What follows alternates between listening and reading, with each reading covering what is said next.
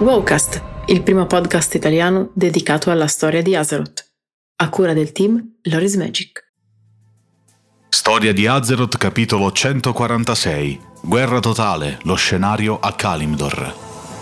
Poco dopo l'incendio di Teldrassil e lo scoppio iniziale della Quarta Guerra, mentre la maggior parte della popolazione civile venne evacuata a Stormwind, i resti dell'esercito degli Elfi della Notte e le Sentinelle si impegnarono attivamente con le forze dell'Orda a Riva Fosca, la quale era in gran parte occupata dalla fazione rossa a seguito della Guerra delle Spine, sebbene parti del territorio fossero pesantemente contese.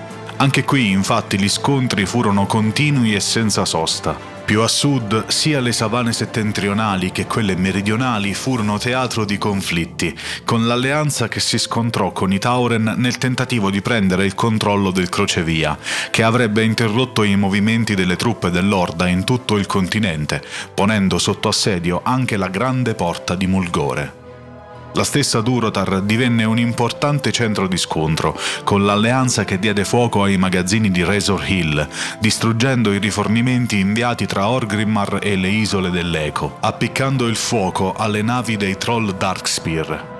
Gli sforzi dell'Orda furono premiati dal flusso vitale di rifornimenti dal cartello Steamweedle di Ratchet, con i Goblin che ebbero un ruolo fondamentale nella tenuta della fazione rossa. Sempre a Durotar l'alleanza tentò di ricostruire la distrutta fortezza di Tiragard, venendo però anche in questo caso contrastata dalle forze dell'Orda. Ma il fronte più importante sembrò sorgere a nord di Durotar, dove, guidati da Chandris Fidermun, i vendicativi elfi della notte richiamarono le loro forze rimaste dagli avamposti di Kalimdor e si prepararono per un attacco contro la capitale di Orgrimmar, dove l'Orda, intanto, stava cercando di costruire delle terrificanti armi con l'ausilio della Zerite.